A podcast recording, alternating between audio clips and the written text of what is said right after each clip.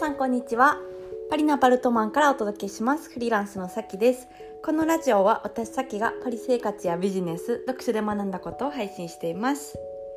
え皆さんお元気でしょうか？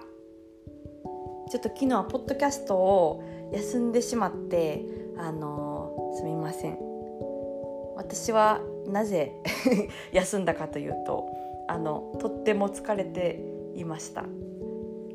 であの新しいことをした時にあの1日目私結構、私っていうかみんなかあの疲れると思うんですけど、あのパリでね、えーと、心理学をちょっと勉強しに行ってで1日7時間やったんですよ。で1日7時間勉強するっていうのが結構久しぶりでなんか受験生かなみたいな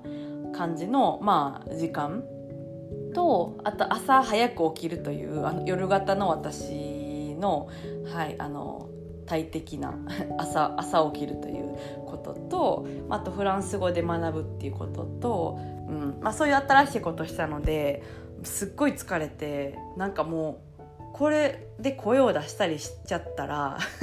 なんかすごい恐ろしいものを届けてしまうんじゃないかという疲労っぷりだったのであのお休みをしました。はいすいません。であの、今日はねもう慣れて、うん、なんか人間の適応能力ってすごいなと思ったんですけど、はい、あのもう慣れてそんなに疲れずに、あの、帰ってきたのでちょっと今撮ってるという、はい、感じです。でねあの、あの言い訳はこの辺にしといてですねああのせっかくだからこの学んだことの中で私が面白いなと思ったことを、うん、あの今日は1個シェアしようかなと思うんですけどあの、心理学で、まあ、ちょっと日本語ですでに学んだことあることをあのフランス語でさらにちょっと深く知りたいなって思ってで勉強しに行ったんですよね。であの、まあ面白いなと思ったことは、まあ、いっぱいあるんですけど1個はあの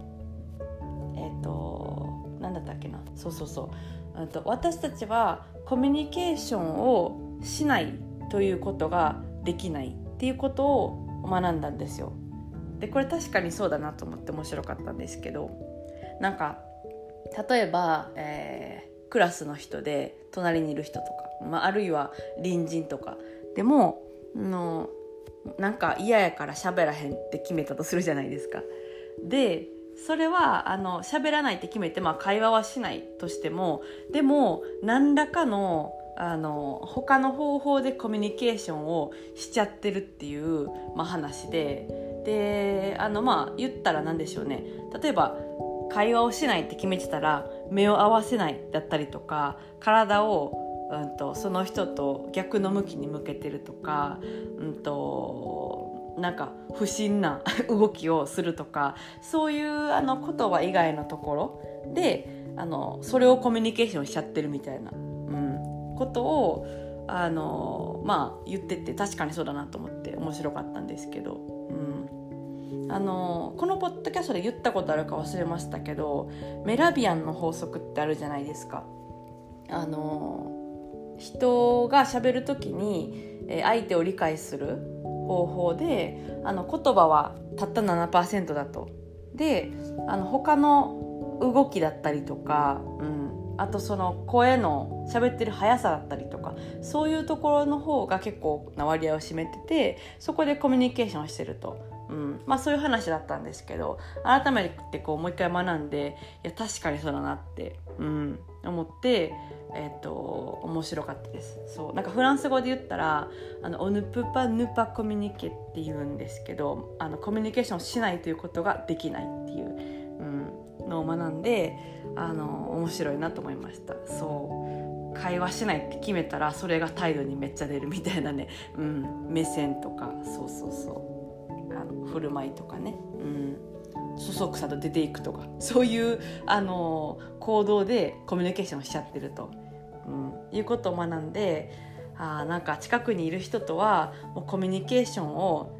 と絶対に捨てるんだな人間はって思ってちょっと面白かったです。はい、じゃあ今日はこんな感じで、はい、あの今日の私のあの学びたてピチピチほやほやの、はい、ことの中の一つをシェアさせていただきました。えー、今日はこの辺でそろそろお開きということでまた明日のポッドキャストでお会いしましょうはい明日も元気だと思いますうんはい本当にちょっと昨日はねもう泥のようになってしまってそうこんなに疲れるとはと思ってびっくりしましたけど。うん。はい。まあまた明日もやっていきたいと思います。えー、私の最新のセミナーやお知らせは LINE の公式の方でしてますのでよかったら登録してもらえると嬉しいです。それでは皆さん今日も素敵な一日をお過ごしください。それでは。